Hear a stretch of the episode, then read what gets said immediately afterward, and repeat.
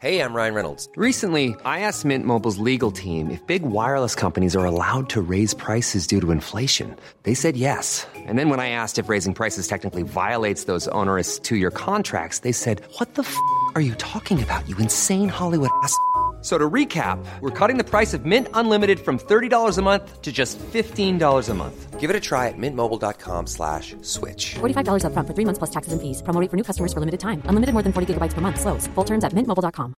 I'm Sandra, and I'm just the professional your small business was looking for. But you didn't hire me because you didn't use LinkedIn jobs. LinkedIn has professionals you can't find anywhere else, including those who aren't actively looking for a new job but might be open to the perfect role, like me. In a given month, over 70% of LinkedIn users don't visit other leading job sites. So if you're not looking on LinkedIn, you'll miss out on great candidates like Sandra. Start hiring professionals like a professional. Post your free job on linkedin.com/people today. Hey, it's Paige DeSorbo from Giggly Squad. High quality fashion without the price tag. Say hello to Quince. I'm snagging high-end essentials like cozy cashmere sweaters, sleek leather jackets, fine jewelry, and so much more. With Quince being 50 to 80% less than similar brands.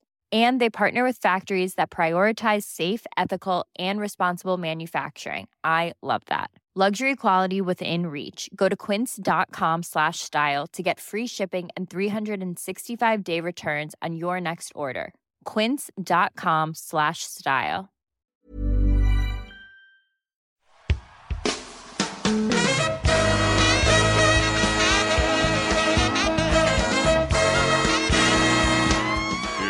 It's the Roundball Rock Podcast, starring Dave Schilling, Sharone Wright, Zan Tabak, Joey Devine, Vincenzo Esposito,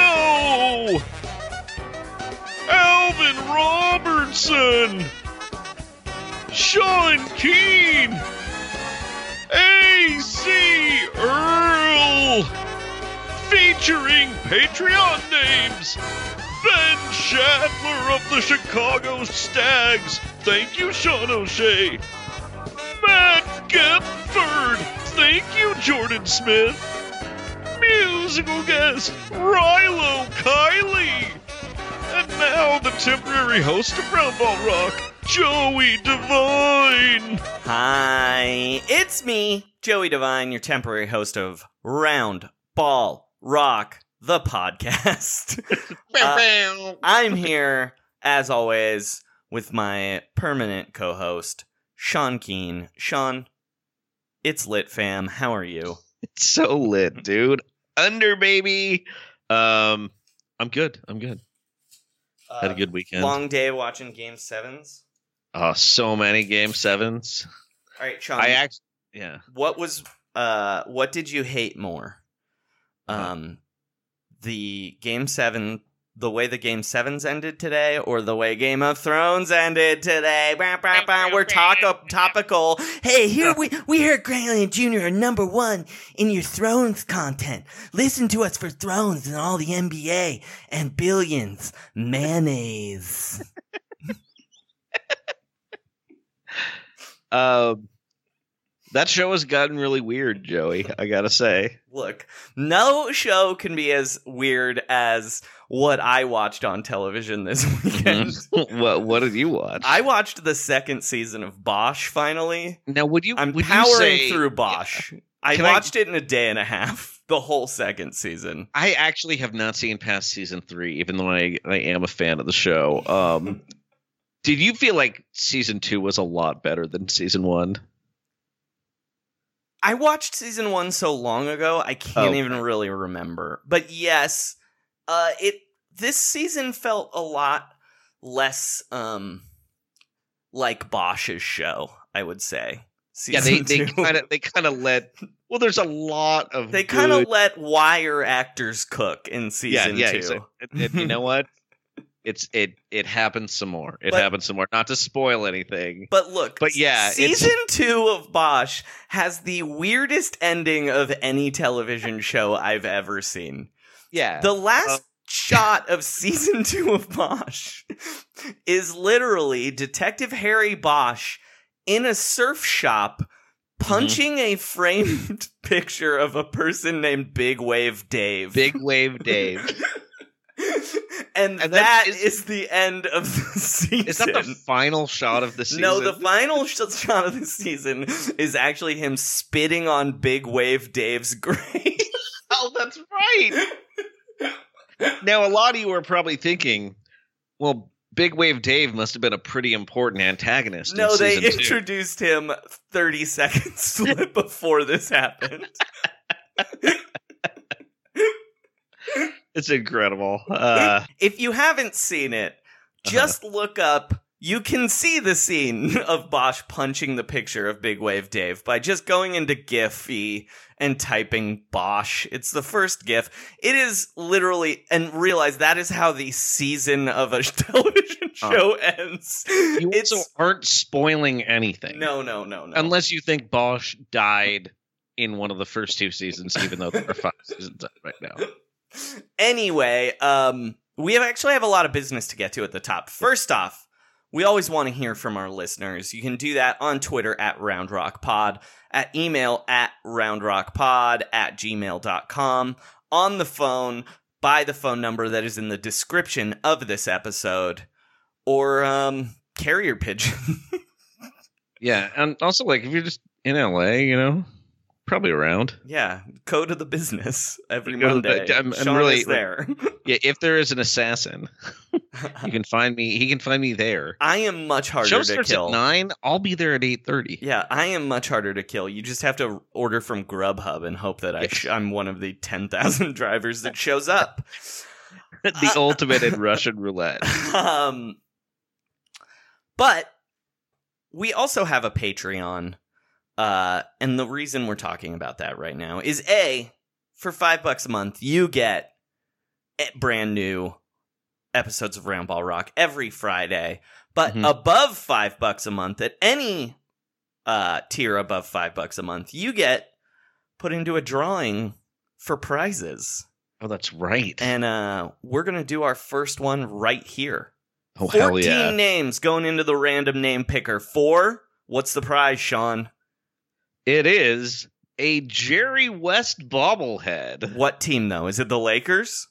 Um, well, you'd think it would be from. It's not from the Lakers. no, Joey. no, no. It's a Clippers, Jerry West. It's the Clippers. It's not the. Grizzlies. It's not the Warriors. He's wearing a suit. Yeah, it Um. commemorates such amazing moments as the signing of Blake Griffin and and the the, trading, trading of of Blake Blake Griffin. Griffin. and then the retrading of all the stuff they received for Blake Griffin. it's true. Yeah. So here we go. You ready? The winner of the Clippers Jerry West bobblehead is Kevin Solkowski. Congratulations, K Solk. Um, Probably so his nickname. Kevin, uh, guess what? I'll be mailing you this Clippers bobblehead sometime this week. And for those of you not on our ten dollar a month and above tiers, for ten, you should get on it because for ten bucks a month, uh, we're sending out buttons, baby. Yeah, they're and you know what those buttons, buttons are? They're not designed fully yet. We're still the artist is still working hard, but you're gonna get a John Collins airplane dunk yeah. Mhm. uh, button. You're gonna get a Don Nelson at the Hall of Fame button, Mhm. you're Our gonna greatest get- American. a round ball rock button. You're Mhm. gonna get a slammed up button. Mhm. A podcast within a podcast. Most importantly, you are going to get a Chicago Bulls themed shining button. Oh, yes. Um, so it should be good, dude. Uh, let me tell you that last item, I could see there being somewhere else a different round ball rock button. This Sure. is going to be the only place it's possible to get a Chicago Bulls themed, uh, weird, not even that famous a scene from The Shining, Joey, but a very memorable one. It's the best. It's the best scene from The Shining. um, should Sean? Yeah. Oh, also, if you can't afford to donate and win cool prizes and get cool buttons, we get it. Uh, you know what you can do to help us out? You Mhm. can send us reviews, baby. Yes. Uh, five star reviews on iTunes or the podcatcher of your choice. Also, rate, review, subscribe, download all those things other podcasts say. We're followers at in our hearts and minds. uh, um, where do you where do you catch the, your pods, Joey? Apple, I'm a basic bitch, baby. Yeah, yeah. I uh I actually uh go to the Zune store.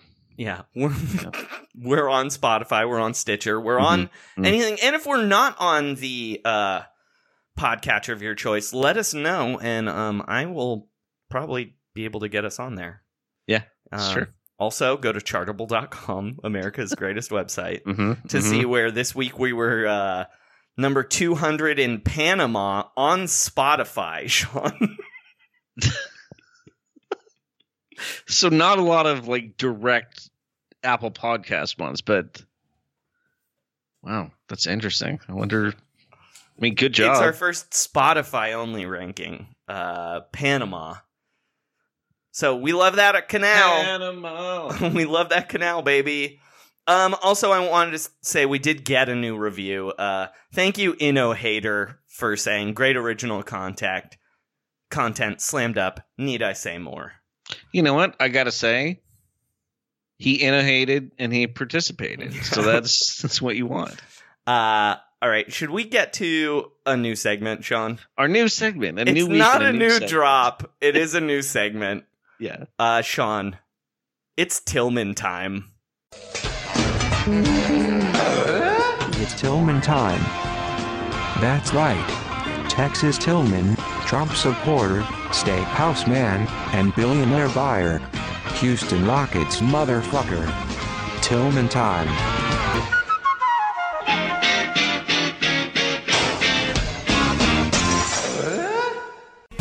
How does Tillman describe himself? A motherfucker.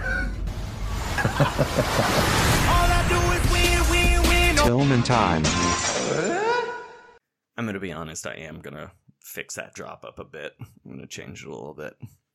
Um So Sean, Tillman Fertitta, our man, the owner of the Houston Rockets. He had a lot to say after his team lost the uh uh lost in the playoffs. Um our thank you to reader John Sullivan for sending this to us even though we were for sure going to talk about it anyway. Do you want to read some some things here from John Sullivan and or Tillman Fertitta? Uh, yeah. Well, I'll do. Yeah, yeah, yeah. So we we had a story, um, and the headline of this story is Rockets owner owner vows our time is going to come. Mhm. It's a very emotional address to the media. Yeah, Uh, uh, the Golden State Warriors flipped the stop for a stop sign a little early on the Rockets season. he owns the Bubba Gump Shrimp Company, people. Yeah, I know because I worked there. He's also my nemesis. He, he is. He's an enemy of the podcast, but specifically an enemy of the Joey. Yeah. Um, so he he began by saying, "Well, This is reader John give- Sullivan. Let's get John Sullivan. John Sullivan tells us he sent it to us and he said the money quote is this though. I'll give you the money quote. We're going to have a strong off season and we're going to do whatever we need to do to be a better team. We are not going to sit on our hands. I can promise you that. hmm And reader John Sullivan adds, it rips that this team probably beats the Warriors if they just re-sign Trevor Ariza, but he's out here hand waving that away. hmm You know what? It's very true. It's very true. Uh, Uh, he yeah. also Tillman also said, "I Uh-huh. know that we're going to rise to the occasion, and our time is going to come. James is 30 years old. Hakeem Olajuwon didn't win his first championship until 31. I can promise you, we're going to win some championships with James Harden because we are not going to sit here. We will go to battle every year. And you know what? I'm going to say right off the bat, uh, John. First off, thank you for your email. Sorry, it's Yeah. not. It's in a new. It's not in reader mail. It's in a new section. Well, look, it was just it was too tempting to bring in Tillman time. Yeah, Tillman time. Anytime Tillman's in the news, we want to hear about it. Our Tillman tip line is at roundrockpod at gmail.com. uh, but there was the, an actual money quote here from Tillman Fertitta that we need to play. In fact, and you know what? I took it out. I cut it out, Sean, That's how Yes. much I loved this quote. So, um, let's hear what Tillman had to say after the game.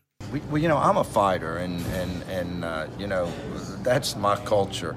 And I think the longer that I own this team, they're going to pick up more. of My culture is is that we had them. We should have stepped on their throat the other night, and and and and, and cut their throat. Okay, it's not. Let's make a few shots and win. It's it's it's step on their throat, and and and let's take it back to Houston and end it in six. And uh, we, we will uh, we will we'll pick up a few Tillmanisms along the way in the next few years.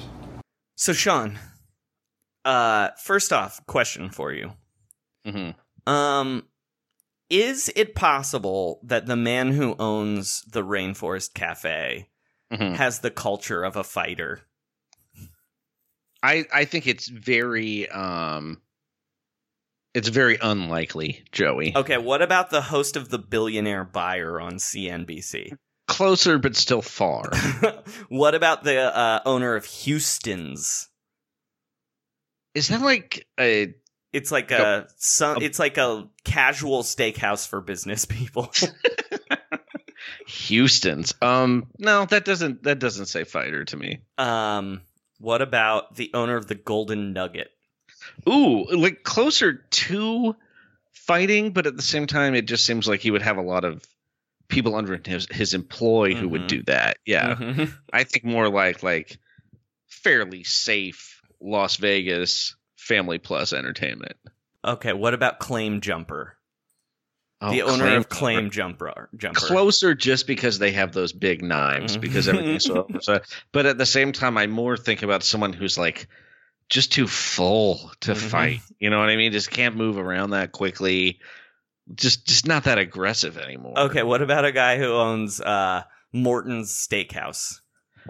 that's like that's like maybe like paying other people to fight in front while of you While you watch it, yeah, yeah, yeah, yeah. um, what about Saltgrass Steakhouse? saltgrass steakhouse first of all that's a bad name Huh? because it it makes me it makes me think that it's like kind of unclean. Well, okay, this is the first thing I thought about when it was like saltgrass steakhouse. I was like, oh, like some poured some salt on some grass and made a cow eat it, and then that's that's the cow. Like I don't want to know that much about the inner life of the cow. All right, what about a place called Charlie's Crab? No, what about the Rusty Pelican? that's someone who is too way too drunk to fight, and and like even would would do it with like it'd be like a butterfly knife, you know. Just even it around. Uh, what about some? Uh, what about a place uh, called McCormick and Schmick's? No, well, McCormick alone possibly. Schmick is not helping out. Okay, the Rusty Pelican is the closest to being a fighter. Uh, what about something called the Gandy Dancer? Look, I'm just on the sound like- Landry's website looking up places they own. the Gandy Dancer sounds like The logo is a Cheers style mustache bartender man. Does that make sense? Like uh Yeah. like he'd be in the painting of the uh that at the beginning of Cheers. right, right, right. Like holding up the, but but holding up the cards, not like holding Yeah. like the we win sign. Mhm. That's weird. I don't know what a Gandy Dancer is. I don't either. What about some place called Trevi? nope. What, what I- Italian? Is that Italian? it's? Italian. It's all caps. Um, it's very specifically in all caps. That's the last name. That's my cousin Vinny's girlfriend. It's in Don't the it- mall at Caesars. Trevi. Mm-hmm. Is Gloria Trevi one of Tony Soprano's mis- Tony Soprano's mistresses? I don't know, the but she Alice for sure got character? snapped away, dude. Oh, you're right. In our reality, she never existed. okay, Sean, the bigger question I want to ask you though is has a has an owner's personality ever look I there are things we didn't even talk about. He says in this quote. First off, Oh. He talks about how his culture is being a fighter. Then he says a bunch of really violent imagery. Well, he also says that they're going to pick up more in my more of my culture as they go. No, he doesn't say more of my culture. Oh, he does say that. But more Yeah. importantly, he says in the next few years, we'll pick up a few Tillmanisms. Yeah. You know what one of those Tillmanisms is, Joey? the Gandy dancer. Follow the principles of the Gandy dancer. No, I think a Tillman a Tillmanism that I heard was refuse to pay the lottery tax no matter what, even if you have to play Gerald Green in an elimination game. um, has an owner's culture ever rubbed off on a team? Uh, I would say like the Mavericks.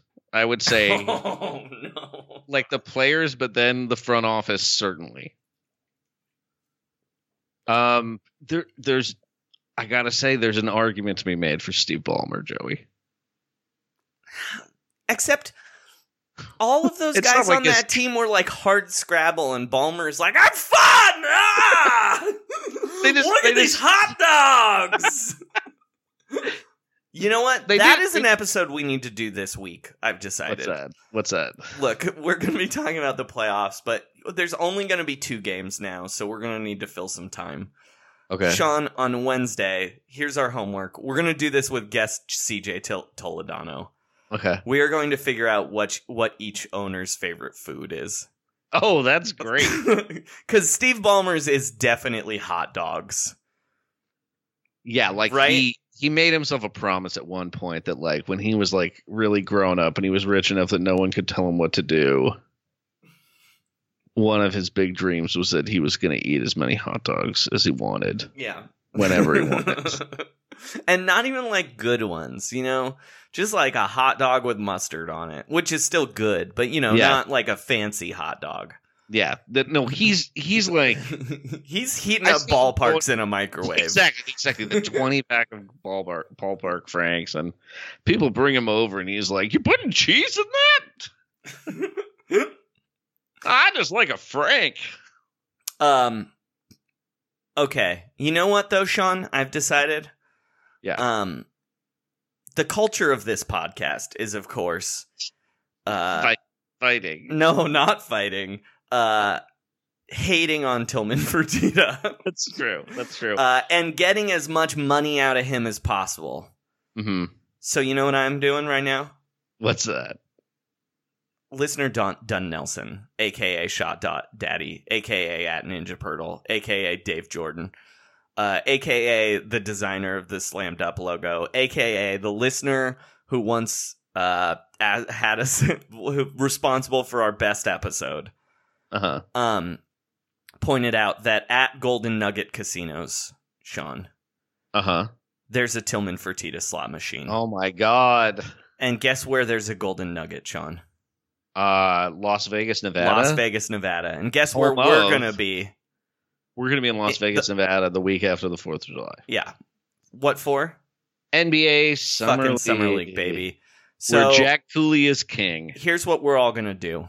Ra- Uh-huh. Official round ball rock, what the fuck, round ball, what the fucker meetup. 9 p.m.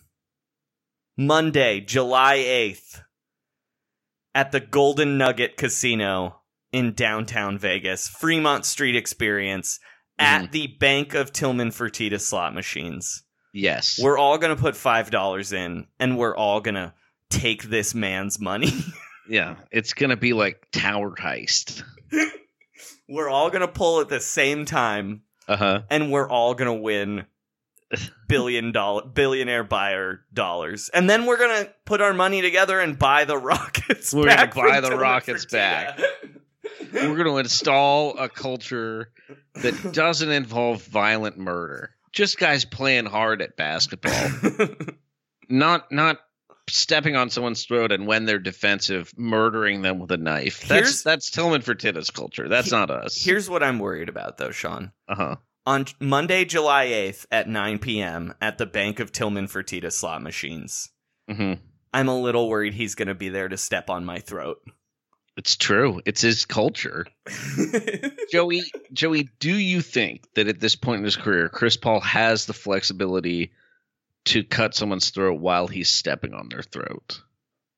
No. I don't think so either. but I could see him pretending to trip over someone's throat and then like knifing him on his way down to the ground. No, no. What what Chris Paul would do in the throat slitting Uh-huh. is he'd be like, you know, those like honeypot scams where like a hot lady is broken down on the side of the road, Uh-huh. and then they get someone to pull over, and then guys jump out and rob them. You know Right. what I'm talking about? I do. Chris I Paul believe is- it's a plot point in a Bosch. it is. um, but Chris Paul like falls down, and then while you're helping him up, oh, that's when he. that's That's that's, when James Harden slits your throat and steps on your throat. Yeah. Mhm. Well, yeah, because James Harden has to step back away from your throat as he does it, Right, so he doesn't needs- get blood in his beard. Yeah. Um. all right. Should we go to the news? Yeah. Let's go to the news. Remember, Monday, July 8th, 9 p.m., Tillman Fertitta slot machines at the Golden Nugget on Fremont Street in Las Vegas. Hmm. Round ball, what the fucker meetup. It's gonna be lit, fam. It's gonna be so lit. So Maybe we can get Dave Schilling to come. All right. Um, let's go to the news.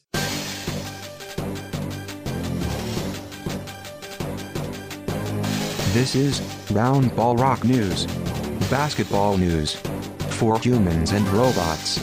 Trust the process. All right, Sean. The protest worked. The protest worked. They got a they got a coach hired, and you know who Oh, the new coach of the Los Angeles Lakers is? The one everyone was demanding, the name on everyone's lips in Los Angeles. The dream is real. The new coach is. It is the town of stars, and they've brought a star here. hmm Uh, and that star's name is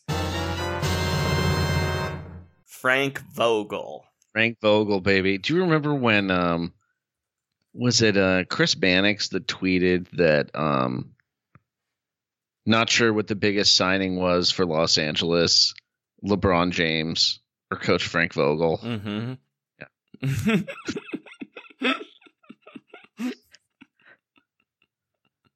Got him. Fr- Frank Vogel um sent a fax to a bunch of like regional newspapers and those like weekly circulars that just said I'm back. mm-hmm. Everyone that just still has a fax machine that they use a lot.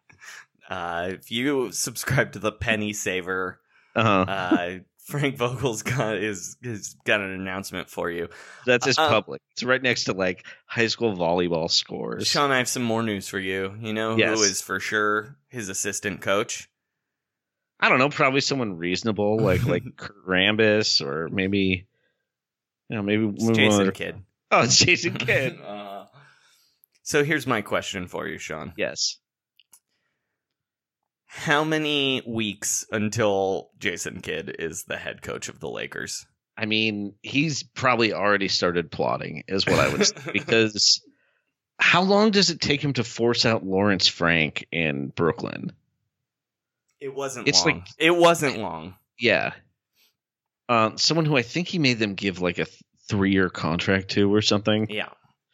Um, he also plot. He also was plotting against. I think Billy Knight. Is that right? Was Billy Knight still the GM? That sounds right to me. Yeah. And that's why Jason Kidd left because he or it might basically be Bobby Marks. yeah. So it could have been Bobby Marks. I'm not really sure who was the boss right then. Uh, but Jason Kidd made this incredibly aggressive power play after one year coaching the Nets. Yeah. Oh, this is right after they made that blockbuster trade, and they had the starting lineup of I think it was like Deron Williams, Paul Pierce, Kevin Garnett, Seven Brook time Lopez. Yeah. And- oh, and seven-time All-Star and future, Hall of Famer, Joe, Johnson. Yeah. Yeah. well, and We're uh, short a guy though, right? No, oh, no, no, no. that's all five. Yeah, yeah.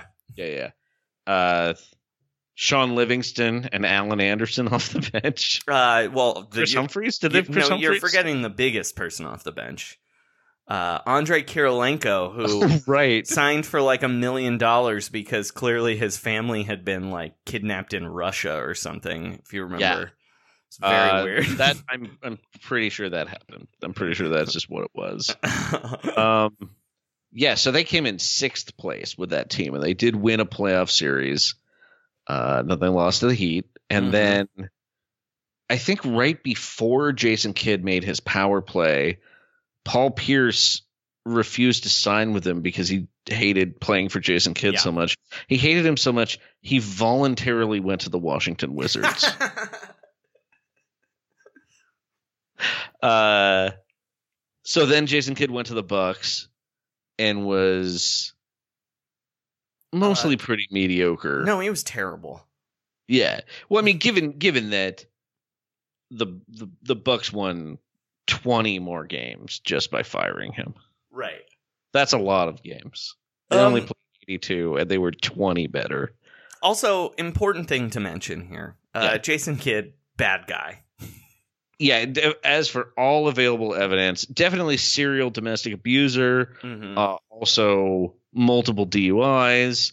Uh, he dyed his hair bleach blonde in Phoenix. That was very Uh, offensive. was to- part of a core called Backcourt 2000. Mhm, mhm. Also he also also just like um backed out on a deal uh, with the Mavs to go to the Knicks, who he then bailed on to coach the Nets. Mhm. Um, yeah, tried to get people fired. Um, uh, broke up. Um, got got very jealous uh, over Toni Braxton, someone Mhm. he wasn't even dating exclusively. uh, Um, let a tiny, let his tiny son have a mustache. TJ Kidd, um, bad guy. yeah. I'm, I'm, so so Joey, this is this was my take on it. Tell me if you disagree. It seems like this was they were trying to hire Jason Kidd as the head coach, Yeah. but when they floated the idea of hiring him as a head coach, Everyone laughed the reaction was like, "This is a bad guy who's also bad at coaching." yeah. You're Uh-huh. just hiring him because he They're was like- on the Olympic team with LeBron. Just hire Mark Jackson. That's what everyone was saying to them, I'm sure. Yeah, they were just like, "Well, I mean, like, You get the same guy with Mark Jackson without domestic Jackson's- abuse. Mark Jackson has some failings, but at least Mark Jackson, I think, is like attempting to be like a, you know what I mean? Like he's he's deluded, but he is he is like devoted to to the. He's trying to help people. He goes about it in a bad way. Sometimes. Uh, it's- ask Festus Ezeli Well, that, that's though. that is that's true. He's or just uh, Jason Collins. that's true, but he also just has like Knicks poisoning. Mm. You know what I mean? Like he played for and against Pat Riley in the nineties. Yeah, didn't he try to steal John Stockton's job in Utah? he did. Yes, he did. In like 2003. So funny. Such a funny they were both in their 40s, basically. Anyway, yeah. Mark Jackson would would be so much fun as the coach though, like just for comedy's sake. Like the problem is you just want him off TV, though. I do, but but also he like so I was I was watching the the winning time Reggie Miller documentary Mhm. recently Mhm. and there's a point when Mark Jackson's talking about how he was really good at hyping up Reggie Miller and getting him all charged up, and he was like Ali's corner man, and he just pointed points to himself and goes, "Houdini Brown." His name is not Houdini, Joey. No. Hey, I have a question for you Yeah. though. Sorry, I got distracted. Um so LeBron James today started tweeting, which he hadn't really been doing in a while actually, like real tweets. Um and today he tweeted, "That's exactly why I don't want to hear all that analytics talk in playoff basketball games when it usually come down to 1 to 2 possession games down the stretch. Just get me bucket." the best shot during that possession. And if it's a pull up two, then so be it, because it was the best shot. So here's my question. Um, Yeah. Isn't Vogel sort of an analytics guy? I don't really know He's that like a case, video coordinator guy. Remember? He came up. I have this feeling. My question is LeBron James is going to hate Frank Vogel, and we all know this, correct? That's really what I, I mean, want I, to talk I about. assume. I I mean, okay, what coach has LeBron enjoyed. He liked Ty say? Lue. He liked Ty Lue, even though he Uh, almost put him in the grave. He liked yeah. Paul Silas, right? I mean, maybe. No, I think the idea. I think if I remember right, the, somebody. I think Windhorst said he wants Paul Silas as a coach. Basically, not Paul Silas, but like the former player who's going to get him. That is constantly what LeBron wants. Uh huh. So Frank Vogel Is did not, not play in that. the league. He didn't play in the league. Um, uh, he seems like he's a good coach. Um, it's he was pretty successful with those Pacers teams, and looking back on those Pacers teams, I would say, uh, got a tremendous amount of production out of Lance Stephenson. Mhm. Um, Paul George might have been better than people thought, but uh, it wasn't like he was this super heralded prospect when he started playing for Frank Vogel. Right. Uh, and then, you know, he he didn't do very well in Orlando, but uh, I don't. uh, It's not like clear what he. It just seems like a terrible situation to be in hmm Yeah. because he got there right when they traded away Victor Oladipo, right? right. Yes. and so the like an insane trade that somehow gave Orlando an extra center, Mhm. like like the one thing the team didn't really have any use for. So the other thing LeBron tweeted today, by the way, is when y'all want to talk real basketball, let me know. Weird smiley face sticker. I bet. Do you think there were a lot of people who were like, "Hey, LeBron, um, I have a basketball podcast. Uh, I would love to talk basketball with you. I'm ready to talk real basketball." Or like say, maybe do you think he got like maybe DM'd by a former video coordinator who was like, "I love talking real men's basketball. I would love to and do I that." hate analytic blog boys. Oh, I hate uh, blog boys, analytics, and women. All women. That's who I hate. um, Uh, but yeah, I think I think Vogel will not make it a year and a half. No, I don't think so either. He Now a here's another Yeah, question. go ahead. Sorry. Yeah. So Jason Kidd famously was fired at a pizza parlor in Milwaukee. Yes. Uh, is Jason Kidd going to get hired inside of a Blaze Pizza Oh. as head coach of the Lakers? God, that would be great. He'd love it. He'd love it. It's just good pizza. Oh, I, have a, I do have a question though, Joey. Sure. I don't remember this pushback on Jason Kidd when he was getting hired for the Nets and the Bucks. Mm-hmm. That's that's definitely a good thing. Yeah. But I also want to say, uh, come on, Bucks and Nets. Yeah, yeah. Look, come on, Sacramento Kings. Like, let's not. that's you know what I mean? worse. Like, let's. worse. We're getting there. All right, we're working on it. Okay. uh, my last question here for you, Sean. Yes. Yes. Um, is Jason Kidd the shadow head coach of the Lakers now? I think he is. Or he's is Kurt LeBron's- Rambis the the shadow coach? Because Rambis is the one who was Kurt Rambis was the one running the shadow interviews for the coaches. Well, that's incredible because it means that that could mean that the Lakers have four head coaches. So Jason Kidd, Frank Jason Vogel, Kidd, Frank Kurt Vogel. Rambis, and LeBron. LeBron, yeah. you know what though? I'm gonna say five.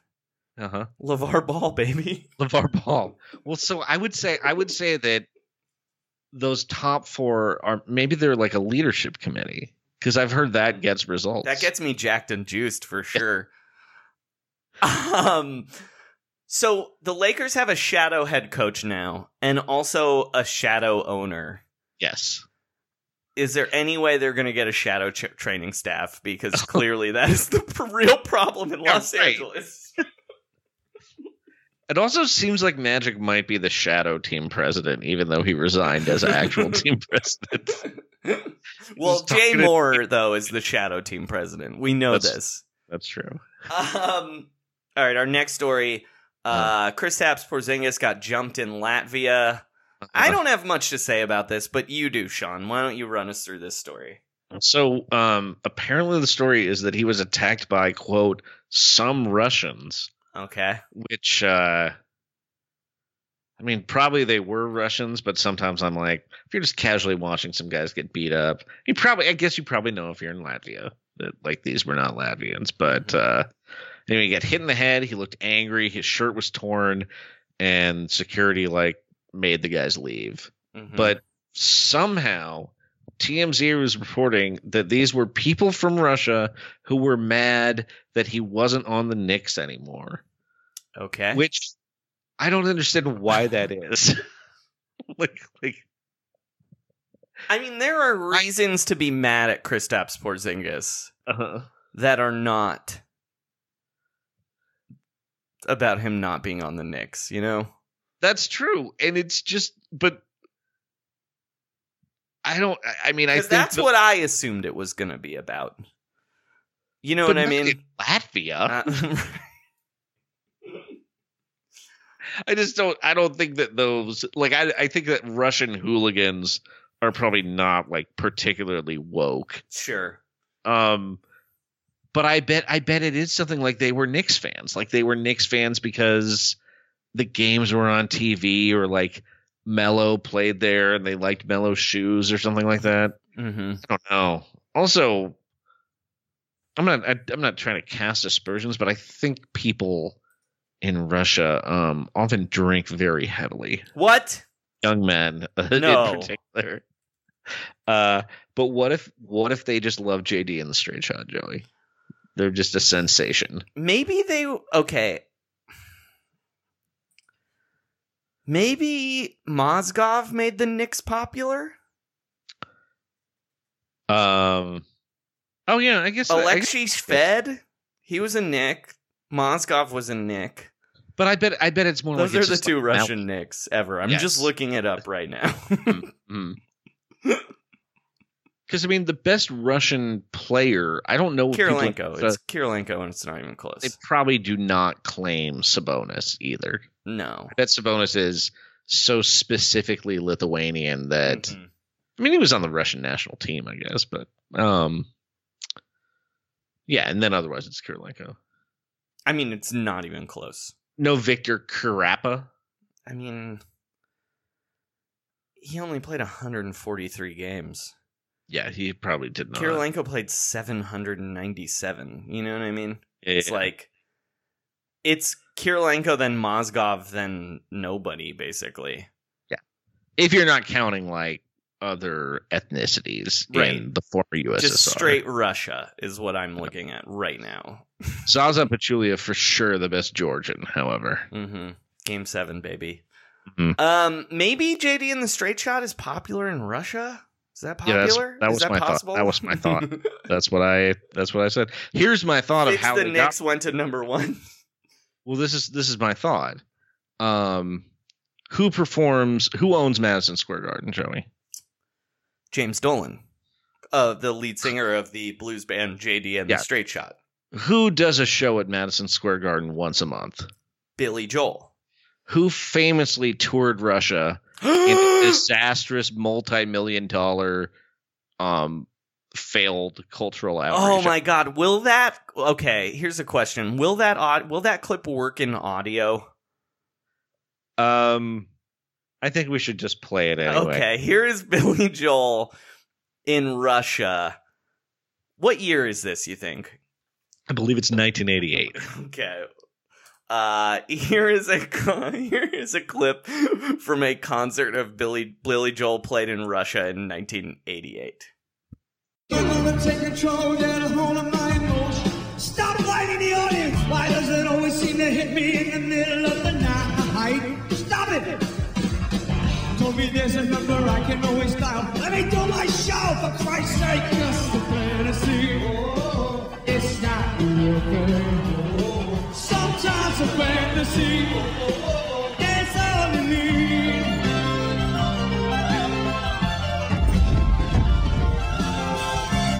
All right, so that's Billy Joel just screaming, "Just let me do my show."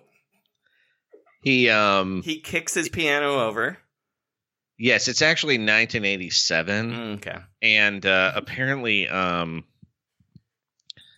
the communist party just gave out a lot of the tickets to like functionaries and people who were like bribing and stuff There's a whole And, uh, documentary about it, right? Well, yeah, it's it's it's it's a self-made by Billy Joel documentary that um I would say really tries to gloss over the times that Billy Joel just like freaks out Mhm. and yells at people on this tour. You can okay, look, if that didn't work in audio for you, if you don't understand how funny this clip is, just look up the YouTube video Billy Joel flips out in Moscow in 1987. Uh, there's a an amazing keyboardist. Uh-huh. Uh, he breaks a mic stand. Um, he tips a piano over.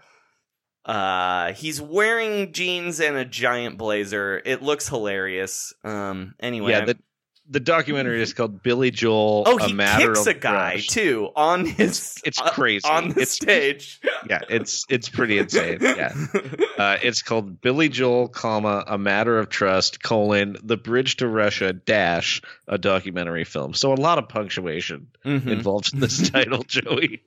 Anyway, you can see the 48 second clip by just searching on YouTube. Billy Joel flips out in Moscow. Mm-hmm. Um, Also, Joey, I learned that uh, Gloria Trevi is not Anthony Soprano's mistress. She is a Mexican pop star, though. oh, okay, good to So know. the. Okay. Um, we need to talk about the playoffs though. It's been You're far next. too long. We're at 45 minutes. Oh my god. Um, It's the NBA playoffs. Playoffs? Don't talk about playoffs. You kidding me? Playoffs? Basketball for humans. We're gonna be championship. Data for robots. Both teams play hard, my man. Both teams played hard. all right. Uh, so our first game, Sean, today, Mhm. the Raptors beat the Sixers 92 to 90. Yeah. Um, here's my question about the Kawhi game winner. Um, is that friend of the show, Josh Androsky, was out in my house earlier today, and he was saying that is uh, maybe the greatest shot he's ever seen, just simply based on the fact that it bounced on the rim so many times. It was incredible because uh, I was watching that on my phone Mm-hmm. and I saw it hit the rim once and I was like, ah, he missed. And then uh, I got a text notification Mm-hmm. And the, it just blocked the top of the screen. and so just nothing happened for two seconds as far as I could tell. And then everyone just exploded when it actually dropped in.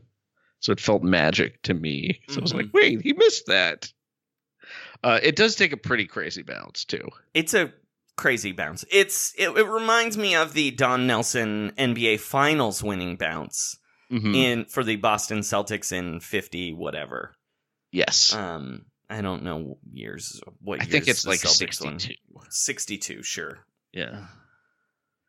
Um, yeah, and it is I like that because is there an NBA player who is less like Don Nelson personality wise? No. Yeah. Here's what I'll say about this shot. Um, I wa- I didn't watch it live, so I was watching it knowing the shot was going in. Uh-huh. Um,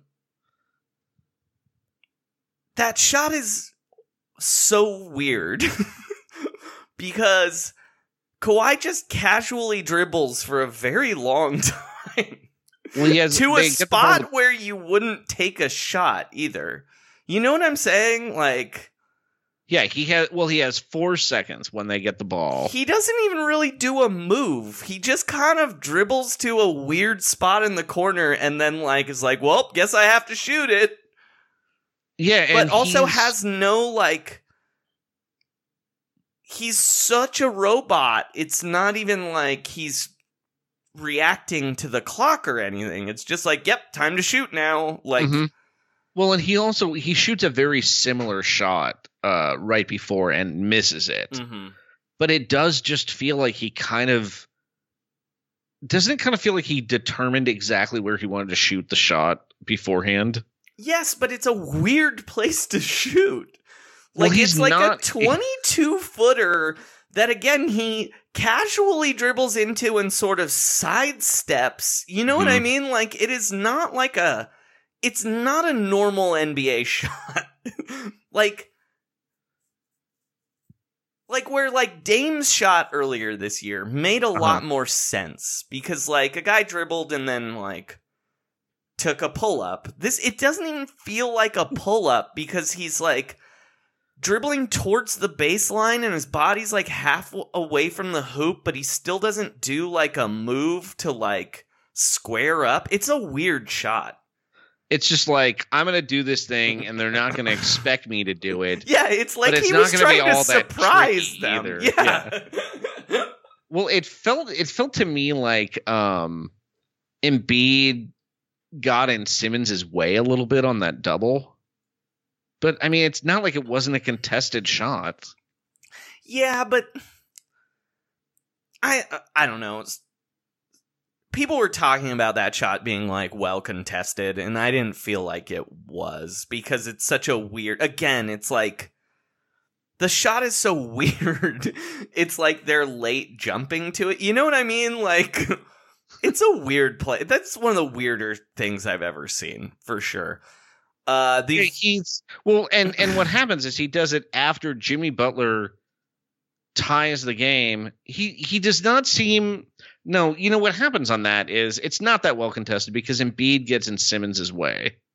But also And- he yeah. But again, he doesn't square up like they're going to shoot. So Simmons is also late on the contest because it's like Oh, right. I'm just I'm saying that if if Embiid had not jumped him quite as early, mhm.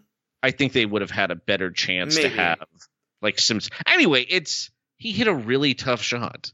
it's a weird shot. Um I still like the Dame game winner better personally. and also it, it doesn't feel like he was gonna like win a goldfish at a carnival. yeah, the the thing the Kawhi shot reminded me a little bit too much of uh the scene in Prometheus where the robot is riding a bicycle shooting a bat shooting a basketball. you know what I mean? It's a little too. It's like a little too Boston Dynamics for you. yes, exactly. When it's like this. This robot can climb stairs now it's it's and very sneak into a human being's house. because it it feels like a mechanical thing and there's if Uh. there's not like a move. That's the weirdest thing about it. He doesn't like make a move. he just he just moves a little faster than the defender He and just jumps a dribbles to a little spot further out and of then, their like, reach. Sort of half turns and shoots a jumper. It's very weird. Yeah. He got that shooter's roll. That's what he said afterwards. Um, Um. So Joel Embiid, Sean. yeah, yeah. Well, I guess question is Yeah. Kawhi Leonard staying? I don't know, man. I mean, it's certainly look. The better the Raptor, I don't think he's like completely made up his mind. I don't either. I bet he. I bet he has like a preference, but also is kind of like. Doesn't it seem like he's having a pretty good time It's for him? impossible to tell. I can't tell. Him getting those cookies really made me feel good, though. um, they really leaned on. what about him. when he Like, was like, "You stupid"? Who did he say that to about Burberry? It's it's New Balance. You stupid. Uh, Uh, Fred VanVleet, maybe, or Pascal. Probably. I mean, it seems like it seems like there's a lot of good guys, like guys who would be pretty interesting to hang out with. But I don't know. Look, I don't want to. They won, so it's hard to shit on the I other just don't want Raptors. to. I don't want to talk up. I don't want to talk about him leaving. Like, Yeah, like like we're not gonna know for a month and a half anyway. but again, I they We any won. insiders. Yeah, They won. ruled. So no, best moment for Raptors since uh like 15 minutes before the end of Jurassic Park, basically, when they were like really riding high. um, but yeah, the one thing about Kawhi, I will say, is uh, these Raptors got to play better in these next series uh, for him to want to stay. That's all What- I'll say. How many shots did he have to take tonight? Like 35? It was like a. it, it really felt like a throwback Jordan game. it did. In Th- part it felt like that just- a Jordan series. In fact, he had the most points in a series since Michael Jordan. No one else has scored like- that many points in a single the series. Yeah, but at the same time, it was like he ISO'd a bunch. He didn't really sh- particularly shoot like Like he scored 41 points and he hit two three pointers. It Right. felt like very. It's like nice Jordan. Today was a bad day for three point shooters, just in general. Uh, also, uh, Nick Nurse uh, really shortened up that rotation. So did uh, You know Man, who else has shortened up his rotation? is it? Uh, ben Simmons. He only shot the ball five times. It just what was crazy about this game. This is a two point game, and obviously, um, the Sixers went to the foul line more. Mhm. But okay, so Philadelphia, uh, d- Toronto took eighty nine shots. Mm-hmm. Pretty normal number, I think, in a four quarter game. Yeah. The Sixers took sixty five shots. Mm-hmm. And again, some of that is because they took they shot more free throws, but that's like a that's a big discrepancy in attempts, you know. One hundred percent. Yeah. So you know, it's like it's turnovers, it's rebounds, but it's very dramatic. And as a result, um, you know, Tobias Harris took nine shots, Ben Simmons took five shots. Um, it was just just a weird, a weirdly shaped game when Kawhi takes thirty four more shots than Ben Simmons. Oh, for sure. Yeah. Um, But what a battle! The Sixers really came back at the very end too. there is a specific thing we should talk about here, Okay. but we're not the people to talk about it. Um, I called Brett and Randy to do a mini slammed up here to Oh. talk about a little something in this series. Should be on, it should be quick, but uh, for those of you that haven't listened before, um, we are idiots. We're comedians. We don't know anything about basketball. We don't know anything about uh, cap space. Um, we don't know anything about reading ad reads. Um, But we do have a podcast within a podcast called Slammed Up with Brett Sampson and Randy Ledoux. Um, and here they are now. This is Slammed Up. With Brett Sampson and Randy Ledoux. Analytics, friendship, efficiency, and promo codes.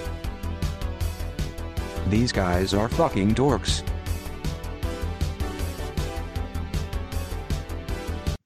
Uh, thank you. Welcome to another edition of Slammed Up, the analytics podcast within the larger podcast, Roundball Rock.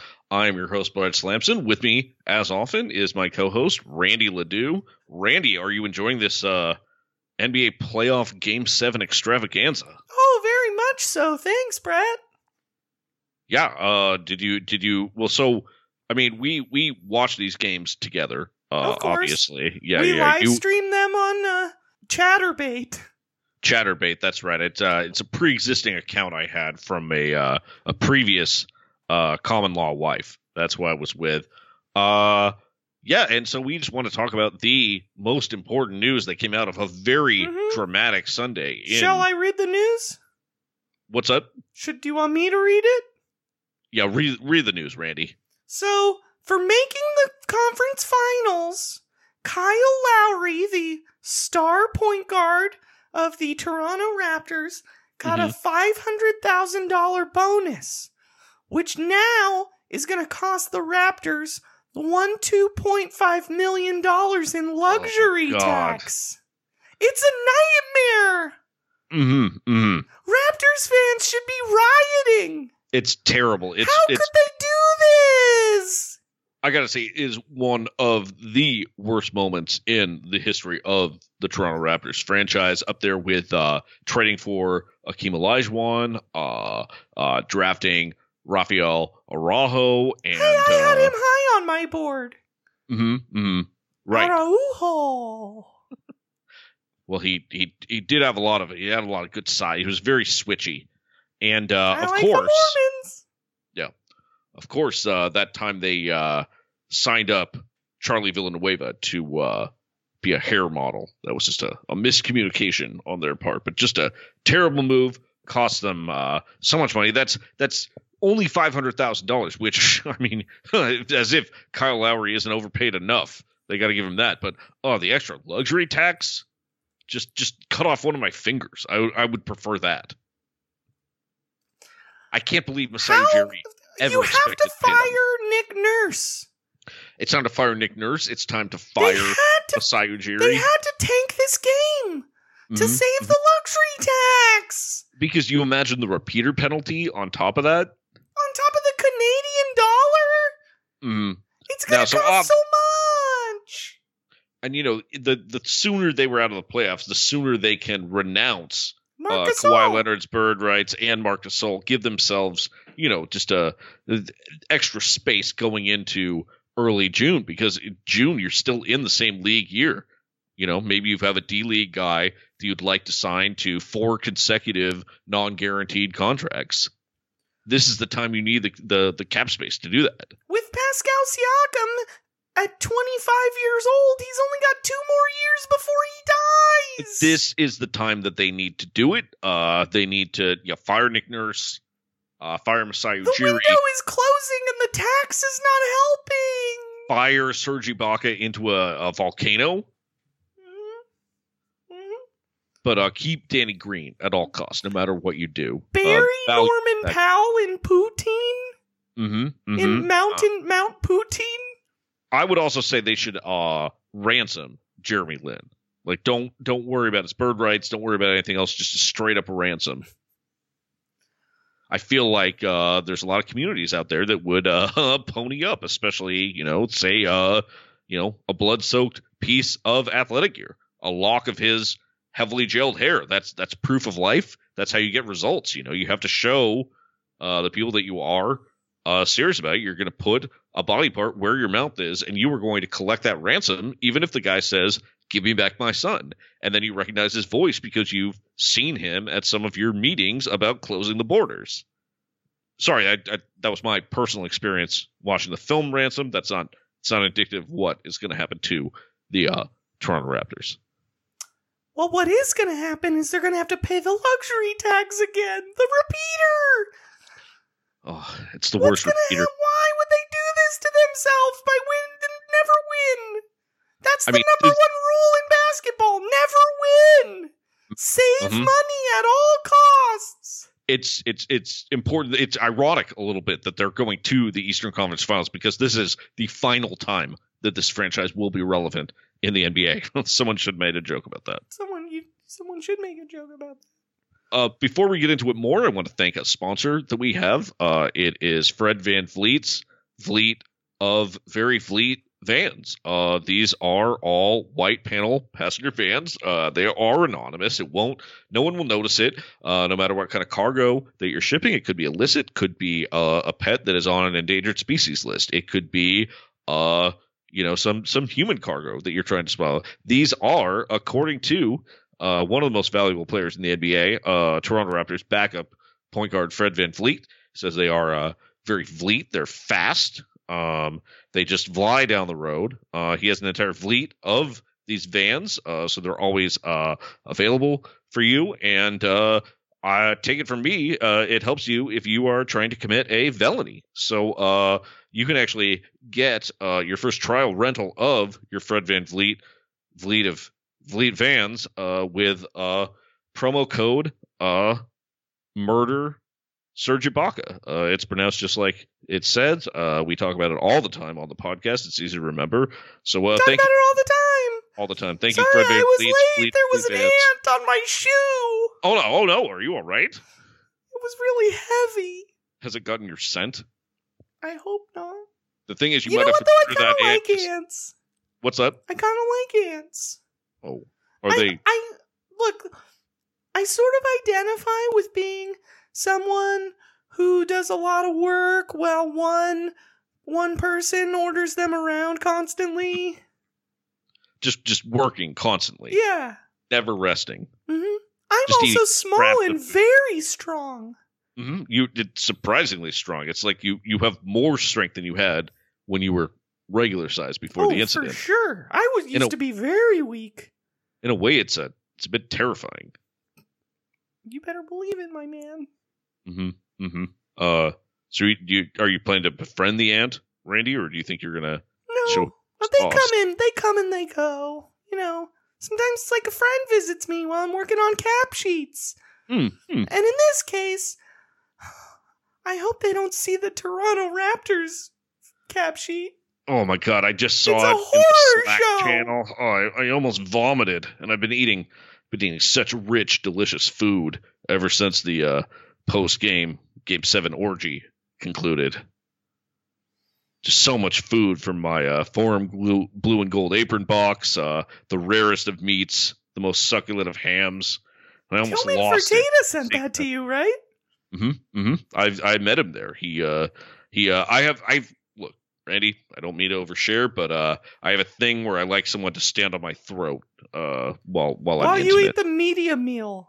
I eat the media meal. Someone's standing on my throat, and they act like they're going to cut my throat, but they actually just cut the cold cuts into bite-sized pieces while I'm being gently choked. And uh, you know, no one does it better than the Toronto Raptors. So congratulations, Toronto Raptors media, especially uh, No, it's Rockets. Tillman Fertitta.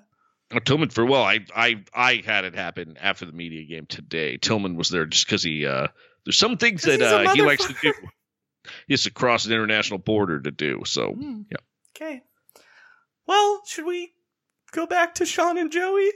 Yeah, I guess so. We've we've said our piece. Uh thank you for coming to the Slammed Up Analytics podcast. Uh check out Randy's new updated cap sheets, uh his new live Twitch show where he uh explores the world of arthropods. And uh as for me, uh I will be uh you can see I'll be signing copies of my book and the collected spreadsheets that we use uh in Superior Court on Monday. Uh my trial Initial, it's just a hearing, 1:20 p.m. So I should be there. Uh, meet me outside the metal detectors. Thank you. Those guys are so fucking weird. I feel like they might not have really been watching the playoffs today. Um, Who knows, man? Uh, I don't think. I think they see the. I think they see basketball. Guys like them, Mm-hmm. you know, they don't see basketball. They see the Matrix. You know, Right, right, but right. with like spreadsheet numbers. hmm hmm Exactly. Actuarial tables. Yeah. So last question, Sean. Yes. Does Toronto have a chance against the Bucks? I mean, they do. I don't know if it's like a great chance, but I wouldn't be. I wouldn't be shocked to see them do it. It's it's uh, you know, it's they all on Kawhi, man. Like Kawhi could, I could see Kawhi shutting down and also outplaying Giannis hard. You know what I mean? I think they're I think they're really going to need to um score more points. Uh, However, yes, I mean- one hundred percent. and I mean, I, it's interesting because I kind of feel like both these teams are going to be playing deeper benches, Mm-hmm. um, just because the Bucks have a bunch of good players, and there's not as many just weird size matchup issues. I mean, Mhm. the the Bucks are pretty big, but it's just not the same as you know Simmons, Harris, and Embiid at the same time, and Jimmy Butler being fairly big. Right. Um, you know, you don't you don't necessarily have to have a hugely large man on Mirotic or something. You know, Right. Like So- Ibaka or uh, Siakam can get away with playing center Yeah. in this lineup. But that does mean they're playing Fred VanVleet more, which has been um not encouraging, I would say, No. this playoffs. No, I think you. I think you'll probably see more uh like Norman Powell specifically. I think will play more. Still no Jeremy Lin though. I don't know if they they just don't seem to trust him. By the way, great game from Serge Ibaka today. Like really, really good game. Just uh came off the bench, played a bunch of minutes. He was great. Um, all right, let's say goodbye to the Sixers. Um, Ah, bye good- Sixers. Goodbye, Sixers. Uh, maybe forever, right? They're gonna fire Brett Brown. Which Are they really gonna fire Brett Brown? Yeah, that seems that's what they were saying. If he didn't win Game Seven, they were gonna fire him. that seems so crazy. But you know what? I've got to say, look, if you're gonna dress like uh um Well, you like you've all you like you got fired eighteen months ago Well- and haven't worked since, and it's killing you. I was gonna say if you're gonna dress like Willy Loman, you're gonna die in the end. So Right. don't do that. Like like it insanely, intense. Um, He has the most Willy Loman vibe of Oh, any oh, person I've yeah. seen on television in 25 years. he he. I, was trying to remember. He's like he, yeah, Brett Redundancy Brown, just like a guy who's. "Oh, it's not working out. The stockholders are asking for some changes, and he's like, "But I gave you. I was I was here through the bad times. Remember when we lost seventy three games this season? Come on, good old Brett." And they're like, "You're also." You also kind of fucked up when you were the GM for a week. Set us back.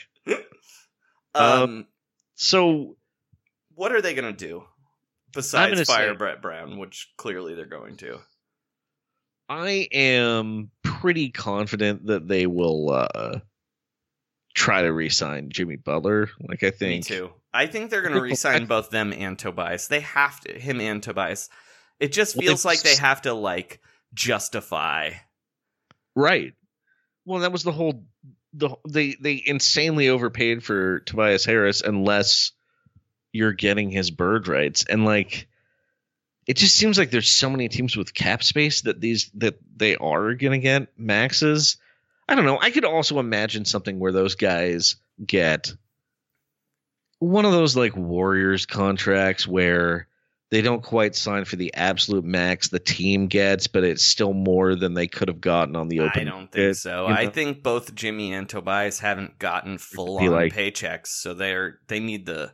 Well, that's true, but I'm just saying. it for them. I'm just saying if they still offer them, I don't know. I I wonder. If, it probably doesn't even matter cap wise or anything, but I just I wonder if um, you know, they're still getting more than they can get from on any other team. I'll tell you what they need to do. What's that? Uh, get someone better than JJ Redick. and by that, like two guys. They need two more actual NBA players.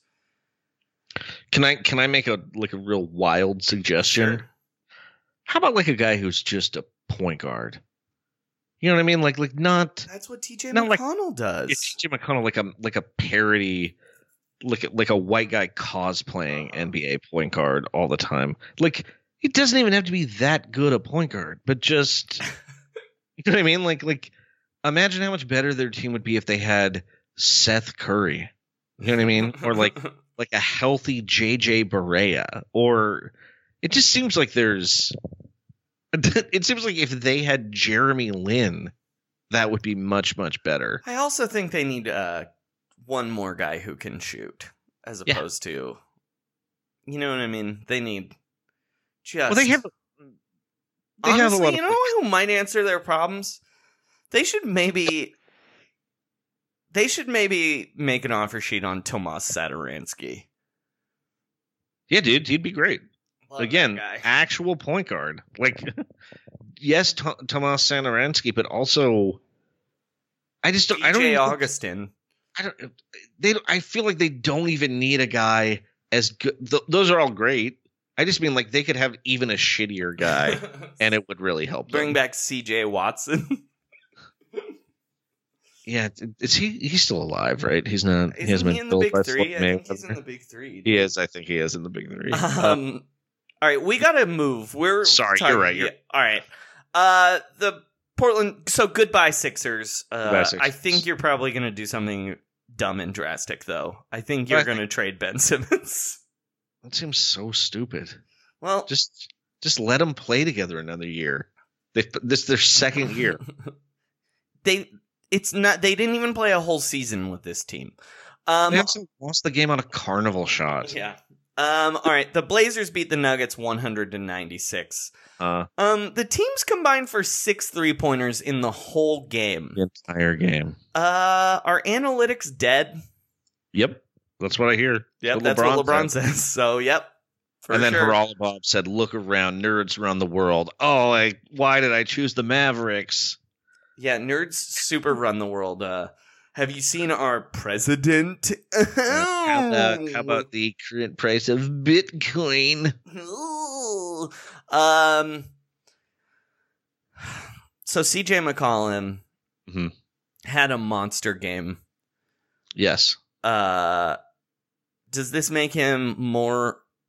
Does this? How do I say this? CJ McCollum is corny as fuck, right? I mean, I think I think probably inherently, yeah. Does this I mean, feed or dampen his corny powers? Is my question. I'm gonna say it dampens him, even though he was corny after the He game. was I'm so gonna, corny on can I, Twitter. give you, can I give you an example of what he said Please, after the game? please Joe? do. Oh, just a second. He he it involved comparing himself to a, a somewhat superior player named LeBron James. Oh yeah, okay. He said he said Seth did a good job of cutting off his lane and making him have to go over his head. He put it right there for me and I went and got it. Bron style. Shout to my guy Bron. It was a mini version of Bron's block on Iggy some years ago. Definitely didn't get up as high, but it was a cool play. I might get a picture of that. Oh, I wasn't even talking about the chase down block either. I was talking about the shot he hit. But yes, he also did that. Um, he also another corny thing he did on Twitter. Uh-huh. Uh, is somebody tweeted the play the elbow jumper he took over Torrey Craig and said the defense was really good. hmm Uh, that McCollum just made the shot, and then McCollum responded by saying, mm, "Shitty defense." He said shitty defense. Yeah. I mean, I mean, sure. I'm w- way to stick it to Torrey Craig. exactly. Real, but also, uh, like, also like you're kind of dissing yourself there. Where you're like, he's like, wow, good defense. That CJ McCollum was so good, he overcame this good defense and made the shot. And CJ was like, nah, shitty defense. Well, I think what he was actually clapping at was Paul George, though. Still, oh, for being like, for like being like that's a bad shot. You know what I mean? Yeah. On the Dame thing, I don't know. Whatever. Look, he's got a he's got a lot of enemies, but you know what? He really delivered this series. He was really great say. today. Yeah. I'm gonna I'm gonna resubscribe to his podcast. I think he, he earned himself another follower. I'm not gonna give him an iTunes review. I got to listen to a few episodes, decide if he's earned it. And uh yeah, so now he can avenge his podcast defeat to Kevin Garnett, to was- Kevin Durant. This was a great. uh This was a kind of a bad game, but a great, great win for the Blazers. Yeah, like a real heart thing because there was a point. Zach Collins and Meyers Leonard were really good today. Uh, I mean, Meyers was. He well, did Meyers was bad, but his minus. plus was good. Best plus minus on the team. Plus nine. Congratulations to Meyers Leonard, but more specifically, congratulations to Take it or break Uh, it.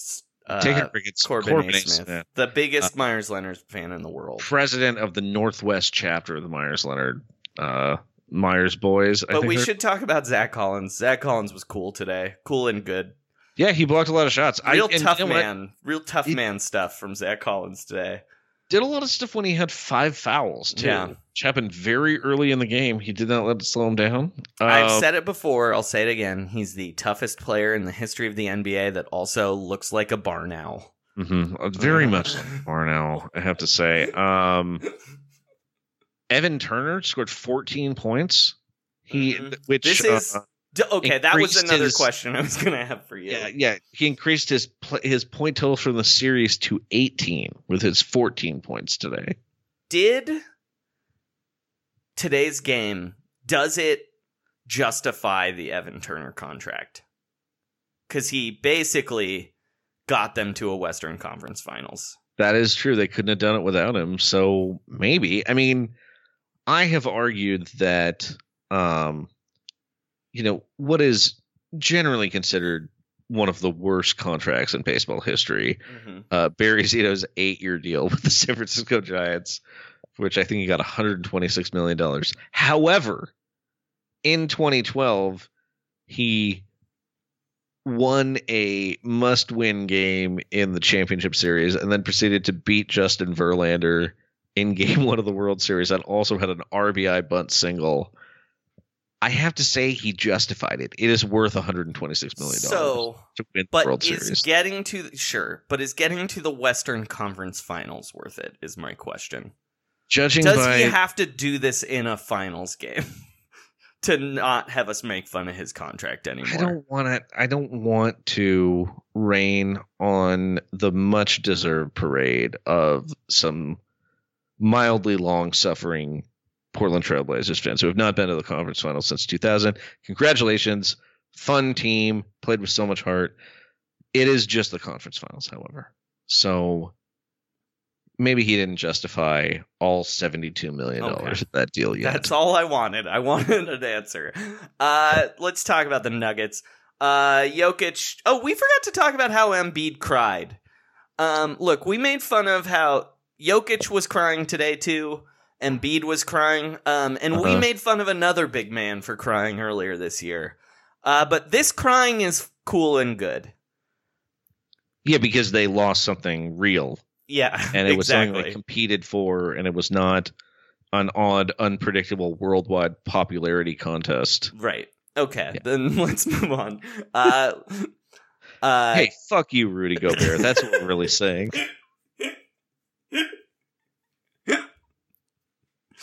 Um, how do you feel about the Nuggets' future going forward? Uh, I feel fine, but they did they did really fucking choke in this game. Yeah. like there's good again, great job Portland, but uh, the Nuggets hit two threes and they were both by Jokic, and Well, and kind of- Jokic missing that free throw. I hate to get on a guy for missing a free Yeah, yeah. But if Jokic doesn't miss that free throw, uh huh. um, they're really still in that game. Oh, because they're down one point instead of down four points. Yes. Well, here's the thing, though. What what does that mean? So they so Jokic hits both those free throws. They foul. Now they're down three. What are they going to do? Hit a three pointer? That's not going to happen. like like seriously, I would say Jamal Murray. Um, it's been mentioned before. A little too horny for his shot. Um, I don't want to get on him too much, just because he's still a pretty young player, and I would rather have my like young 22 year old point guard, you know, feeling like he needed to take more shots. Like he still went to the basket, he just didn't have it today, and his defense was exploited a little bit. But uh, kind of kind of feel like some of the other guys in that team did not quite step up um, to help Jokic. But I would I would pretty much just hold on to everybody. Um, Jokic is 24. Harris is 24. I mean, look, I said this earlier today. Uh-huh. Uh, I think they are going to win the Western Conference next year by like seven games. I don't even think it's going to be close. I mean, they should they should continue to be good. They're not like. There's also just a few things on the team that seem um like fairly fixable, where Well- where it's just like, well, okay, so their big hole you would say is at small forward. Well, I would say their biggest hole in Mhm. this entire playoffs was uh being so young they would freak out constantly in at the end of any quarter, but especially Mhm. if they were up by 4 or down by 4 and just not even knowing what to do. Uh, and I think that happens now that they've felt what losing a playoff series Uh-huh. feels like. Uh, that happens less. Do you know what I'm saying? Yeah, yeah. But also just um I do not think that anyone involved thought they were going to be quite as good as they were this season Right. because you've got a lot of things where it's kind of like, well, A going into this year they were really trying to dodge the luxury tax. and so that probably affected the shape of their team a little bit. But um it's tough because in a game like today when they were kind of making some mistakes, weren't really they just th- I I am still high on the potential of Malik Beasley and Juancho Hernangomez. Mhm. Today was a day where it would have been nice to just have like a mildly dependable veteran. If you Kent Bazemore, Sean, if they had Shaun Livingston to come in for like six minutes and just like, well, he does have this one really reliable, unblockable Yeah. shot, like like that. Just Jokic didn't have to create all Evan the time. Turner. What if Yeah, honestly, yeah, that would have been great. Worth seventeen million dollars, but um, Maybe they'll tra- maybe they can trade Plumlee for Turner. maybe they can just sign Rodney Hood in the offseason. you know what I mean? Which Uh, get well, Rodney Hood. Yeah. Um, is he is he hurt bad or I, think don't he know. just- I didn't look. I think he hyperextended his knee. Uh, by I- the I way, at- I I, don't thought that was a dirty play at first, and then I was like, no, they just it was unlucky. yeah. It was not. Um, we should talk more about the Blazers because Oh, yeah. a lot of our fans are Blazer fans. Um, Uh, okay. Good job, Blazers. Uh, the fact that you won a game where Damian Lillard had 13 points is incredible. Credit to your team. Love it. Credit to the energy that you bring. To, I don't know what to, Well, to say about the okay, Blazers. a I I just don't can't like- believe they won a game where Damian Lillard had 13 points or whatever. Well, because Evan Turner had 14 points, which is that's like Damon Damian Lillard having 27 points because normally Evan Turner doesn't score any points. do you think do you think Damian Dame was like such a good leader that he's like, I think we got this anyway. I I'm gonna pull do. back and let Evan cook. Well, I mean, I do feel like he did that with CJ for sure in the fourth quarter. I mean, Well, I think, I think here's here's what what I would say Lillard can deserve some extra credit for today. Um, whether it was a bad day or defense from uh, Gary Harris, for whatever reason, Dame Lillard he shot three for seventeen and his shot wasn't falling falling, but he did get ten rebounds. He got eight assists. He Mhm. like mm, he was two assists away from winning the game, oh triple double. to Russell Westbrook. Yeah. So, so it was a loss. Way to catch that L, Dame, according to Russell Westbrook. Yeah, and he also he also played 45 minutes. So, Mm-hmm. you know, I mean, look, sometimes your shots don't fall. But CJ McCollum, what a game. Legitimately Yeah, we make Great. fun of him a lot, but he was great today. Um, all series long.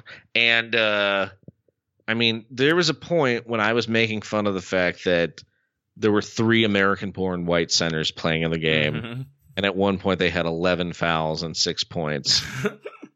but since since I I posted a comment about that, Zach Collins scored five more points and did not commit a single additional foul. So congratulations. Uh, Meyers Leonard did stay at two points. Um. All right, let's talk about the Warriors. Or I guess Yeah. we have to say goodbye to the Nuggets. Say Goodbye, goodbye Nuggets. Yeah, just- Goodbye, just- Nuggets. Don't do anything dumb. just keep everybody, dude. Your just, team's like, gonna be good for a while if you just Plumlee's contract expires. you Figure have- out something with Millsap.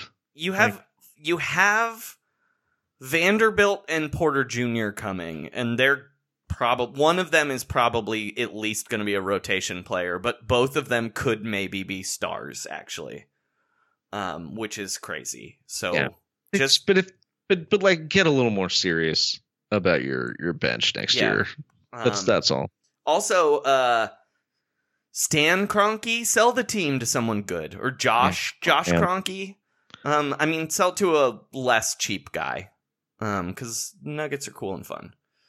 Um, all right, the Warriors beat the Rockets in what was a game that was completely and totally agonizing for Joey. I almost decided to be sick forever and never record a podcast because there for was- three quarters. in the first half, uh, not only was Steph Curry scoreless for the first half, uh, Kevon Looney was scoring in bunches. Yeah, it was and by which I mean I think twelve points the whole game. It was But literally like I was in hell. I uh, didn't want to contact Joey at all during this game. Um, I don't like watching games with people. Um, you you with a group? no, I was by myself. Luckily, Yeah, yeah. yeah. Um, Okay. but so yes, you were right to not even want to contact me. Well, and just the nature of the game that um you know, Curry not only was not scoring but just got into foul trouble in the first half. So he was not only not scoring, he wasn't even playing that Right. much. He only played 34 minutes in the game. yeah, Uh Draymond But- Green also in foul trouble. Uh, yeah, a lot of the his was um Don't know, do it, Sean. I don't want to hear any ref chat out of you. I'm not ref chatting. I just said it was unfortunate that he got early fouls. That's all I'm saying. Um, um, but who was okay? Who was the most? So basically, Curry didn't score at all in the first half. mhm. Draymond was also out a bunch, which meant Mhm. there was a point when the Warriors had a lineup which was uh, Quinn Cook, Klay Thompson, Mhm. Alfonzo McKinnie, Mhm. um, Jordan Bell, and Kevon Looney. Mhm. Uh, definitely a lineup that had not seen the court together. And I think they actually had a positive uh stretch. Yeah, they did. Uh, and you want to know why? Why? Uh, because weirdly, that shitty lineup, Uh-huh. uh, they're all of those guys are really good at one thing. Hmm Uh, Right. and it happens to be the thing the Rockets are really bad at, and it's rebounding the basketball. Every single one of those guys, except for Klay Thompson, is a good rebounder for their position, hmm especially offensive rebounding. Um, so just had ended up being like a rebounds, very yeah. strange rock paper scissors match, kinda. Uh, yeah, and I mean, look, I'm not saying that. Look, all the credit to Quinn Cook, but it's insane that a team with James Harden, Chris Paul, and Eric Gordon lost a game where Quinn Cook played 16 minutes. I mean, what I will say though is, look, we're an anti Chris Paul podcast. Obviously, we always have been. you have to be, but um, that Chris Paul's stats are good uh, because of what he did in the 16 minutes against Quinn Cook. I'm yeah. I mean, That's all I'm, I'm saying. saying- I'm not saying. I'm. Uh, that's all I'm I'm, throwing Quinn out there. I'm just saying Quinn Cook played 16 minutes and he was minus four. Oh yeah, I'm not getting on Quinn Cook. Don't worry. I don't know. But what I, mean am is, getting- I'm. no, no, no. This is the thing. I am getting on Quinn Cook because he was still only minus four. Like, God bless Quinn Cook, but how did the Rockets not take more advantage of that? Yeah. Well. I'm saying Chris Paul's stats weren't good enough if, if Quinn Cook guarded him for 16 minutes. Um, but yeah, good on Kevon Looney. Uh, I guess I have to rescind what I. oh, but Sean, there was bad news. I want to tell you in Warrior Land this week. Okay. Uh, I had a vision, and that vision is Damian Jones is going to lose the Golden State Warriors a series this year. Wait, so wait, Damian Jones is coming back? Yep, he got cleared for contact and is practicing yesterday, my dude. Amazing. Amazing. Uh, welcome Here's- back, I- Festus, athletic Festus Ezeli. Can I? He is he is dunking right now. I just I found um oh he was dunking like a week ago. Um that's weird. Um I, I look. I looked into my. I put some. I put a lock of hair in my wet wishing well thing, and I stirred it up. And what I saw was Steve Kerr playing Damian Jones in the fourth quarter of a basketball game that the Warriors lose. I think I mean it's certainly possible. I don't think Damian Jones is going to see enough time. I think I think Jordan Bell may have may have crawled like at least his upper body out of the doghouse. Look, after I've that been game. calling for Jordan Bell all series, It's so I was crazy. in no in no way was I surprised that Jordan Bell came out and did stuff. Like, look, he also had made some bad defensive choices, but also he blocked two shots and got a bunch Yeah. of rebounds. Like, you you need an energy guy sometimes. Look, Kevon Looney's But also- great. But also let let your regular guys take a couple extra minutes off, maybe. It sounds like we're complaining about a loss, but we're not. I don't know why we're doing that. Um, yeah, okay. So who were you most pleased with on the Warriors bench? I mean, it was I know you Jordan kind Bell of because I'd been calling for it. Yeah. I was like, get Bell in there. He does stuff. Not to be like, you know, the president of Grantland Jr. for kids and be like, ah, I just like to see a guy who comes in and he does stuff. But unfortunately, that is how you describe Jordan Bell. You know what I mean? Um, I thought it was an amazing Shaun Livingston game and very much surprised me. Uh, yeah, that felt like maybe Shaun Livingston should retire after the game, frankly. Except they they probably need him to play like 18 minutes in game one. So who's gonna guard Evan Turner otherwise, Joey? Um, yeah, it was a pretty great, uh, amazing win. Klay Thompson took care of business. This is one of the best Andre Iguodala games I think I've ever seen in my I mean, life. he was amazing all series. Uh, frankly, scores a lot of scored a lot of points in the series. Five threes in that game. Five threes and five steals. Yeah. Uh, All right. Let's do you talk. think Andre? Do you think Andre Iguodala uh, should be in the Hall of Fame? no. Uh, I do. I do. I think he's, I think he's a, he's a definite yes. I mean, I, I don't know. I don't think so, but I get why someone would think so. Dude, because Um, he rules. Yeah, he's great. He's very fun. I like fun player, fun good players. Uh, but I don't know. There has to be some bar for entry, and like, Yeah, but it's it's he's better than Bobby Jones, who just got in. yes, that's true. That's Um, I'm saying. anyway, though, uh, let's talk about the Rockets. Um, Yeah. I feel I there were moments where I actually felt bad for the Rockets when the game ended because I can feel what's happened to Steph Curry start happening to James Harden. And like so I'm I'm empathetic to Rockets fans where it's like you have this guy who is genuinely great and now anyone's going to talk about is like oh he's bad in the playoffs when like he's not that bad in the playoffs he's just Hmm. not as good. I mean, he was bad last night. He was bad in game seven, but He's just been I would say um I get it, but there's never been a time when Steph Curry has been blown up that high and like the dis- the distinction between how James Harden is in the regular season and how he is in the postseason is somewhat unfair because of how good he's been in the regular season. But at a certain point, like, can you imagine if he won the MVP this year? James Harden. Yeah, Um, I mean, he Like- might.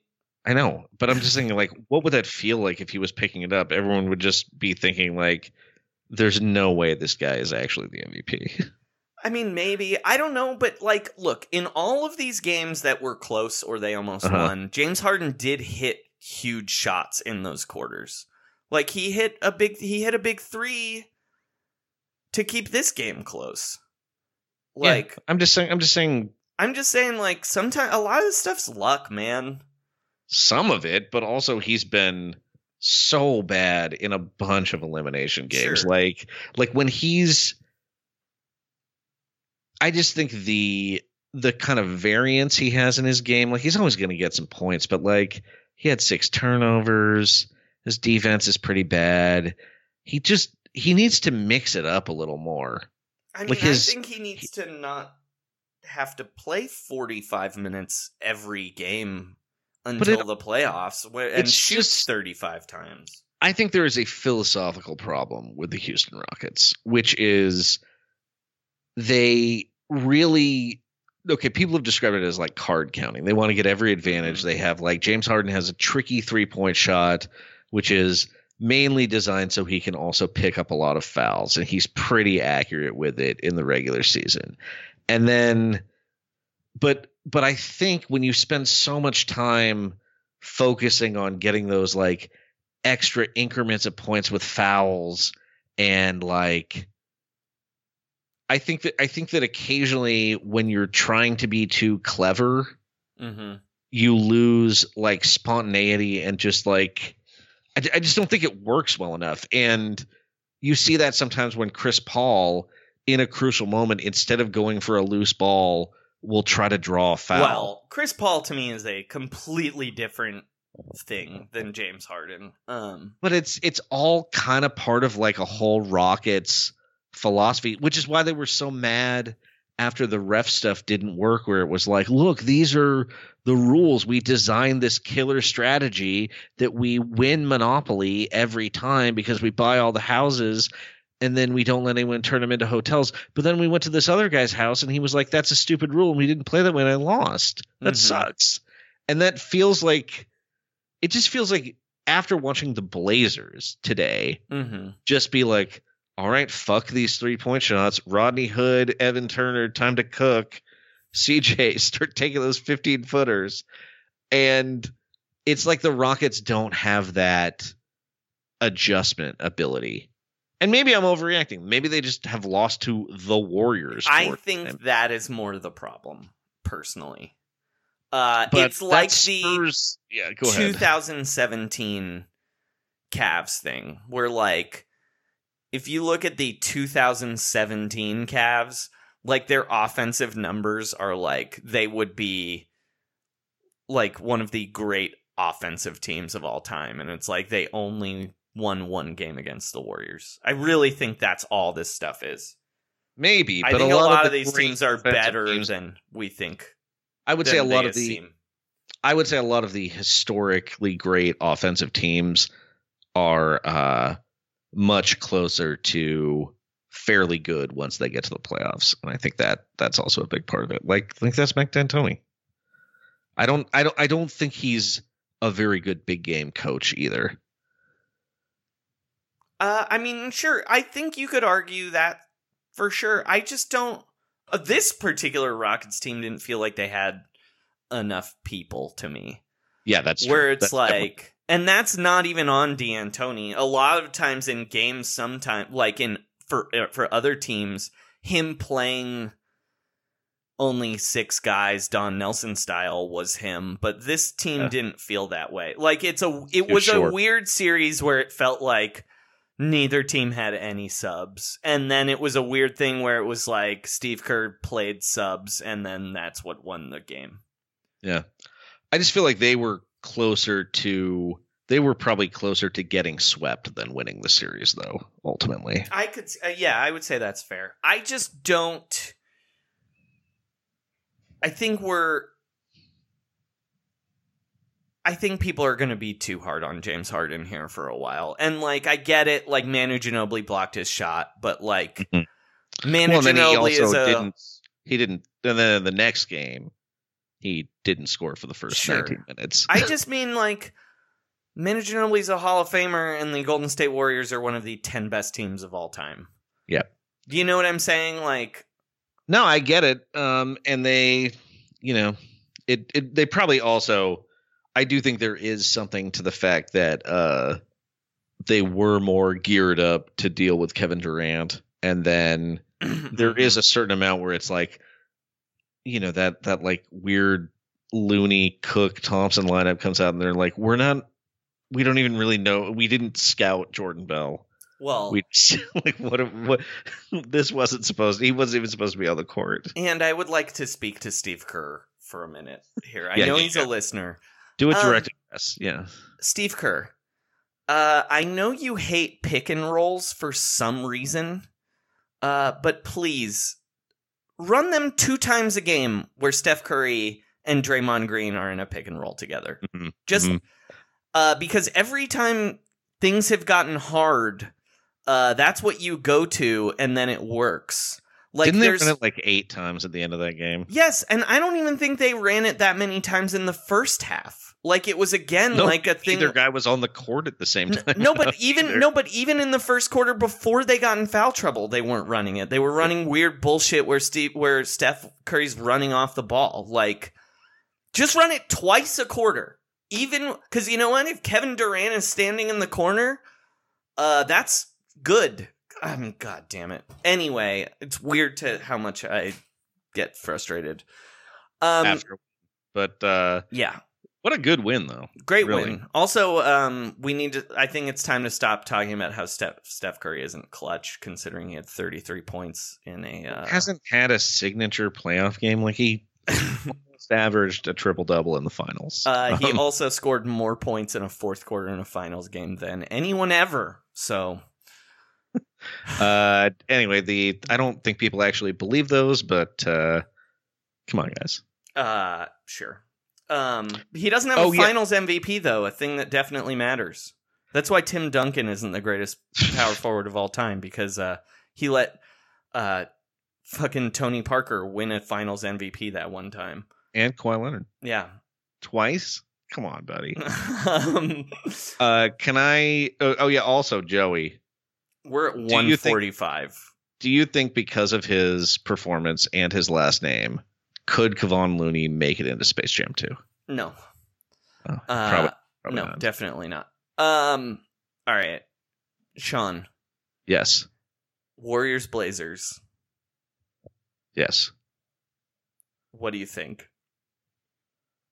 Um, I mean, look, the Blazers are a great team.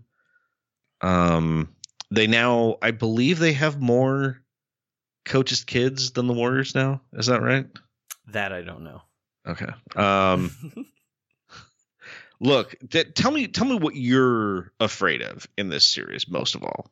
Um, you know me, whenever a narrative is too good, I get scared.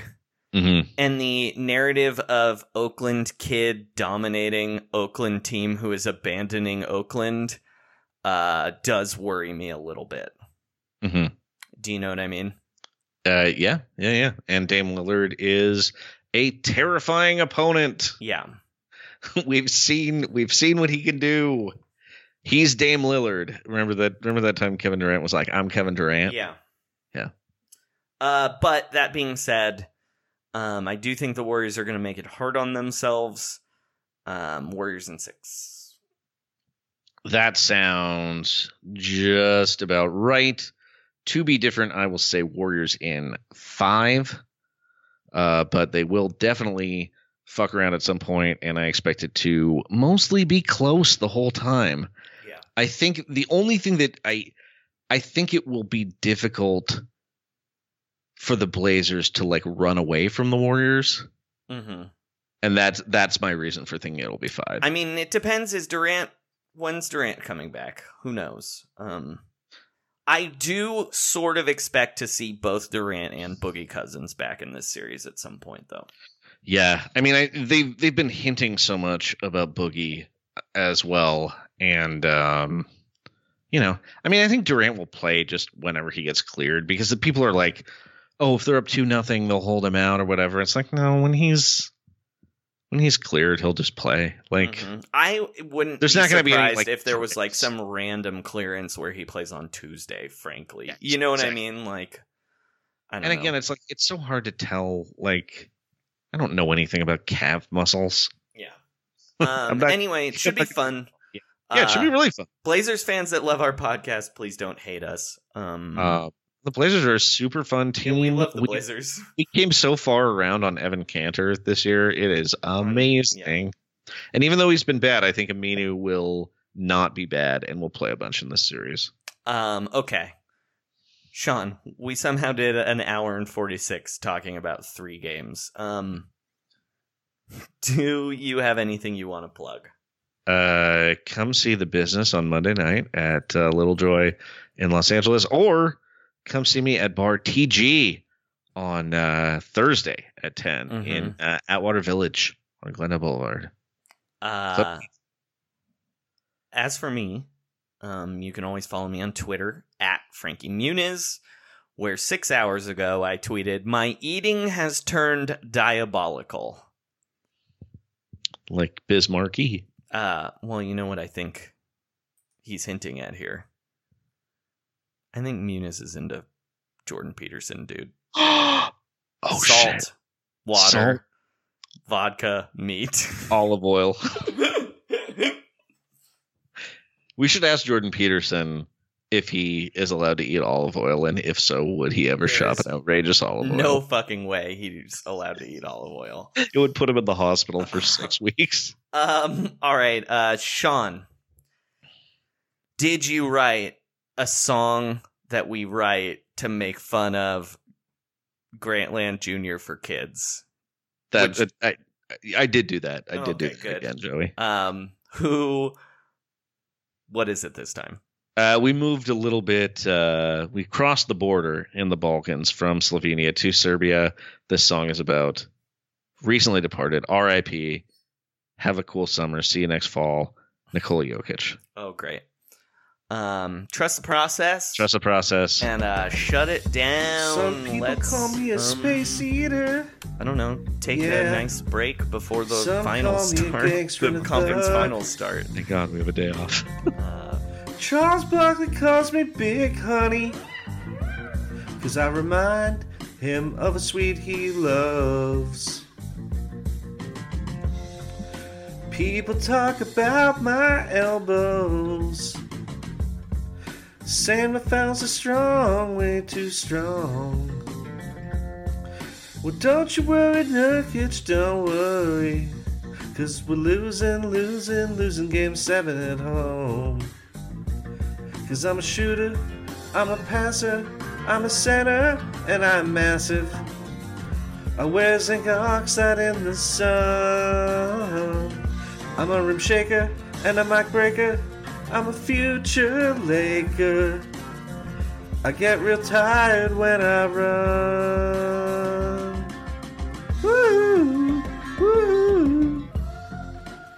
Man, what a season for these Denver Nuggets.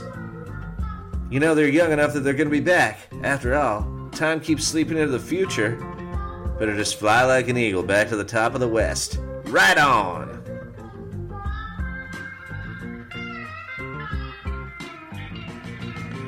I'm the closest thing to a human grizzly bear.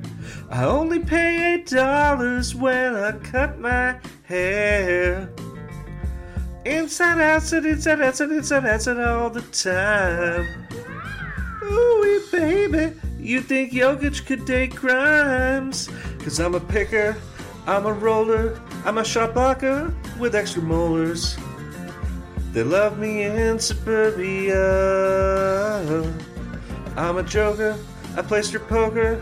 Paul Millsap's a choker. I'm going back to Serbia.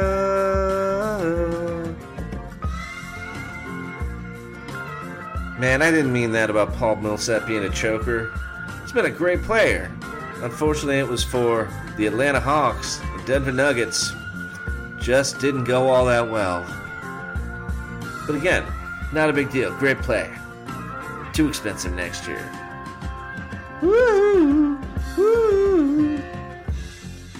People keep talking about my elbows. Thighs are too strong. Well, don't worry, don't worry, don't worry, Dame. Cause I'm losing at home. I'm the closest thing to a human grizzly bear. I only pay eight dollars when I cut my hair. Inside, inside, outside, inside, inside, outside all the time. Come on, Gary Harris, I'll show you a good time. Hey, it's Paige DeSorbo from Giggly Squad. High quality fashion without the price tag. Say hello to Quince. I'm snagging high-end essentials like cozy cashmere sweaters, sleek leather jackets, fine jewelry, and so much more. With Quince being 50 to 80% less than similar brands. And they partner with factories that prioritize safe, ethical, and responsible manufacturing. I love that. Luxury quality within reach. Go to quince.com slash style to get free shipping and 365 day returns on your next order. Quince.com slash style.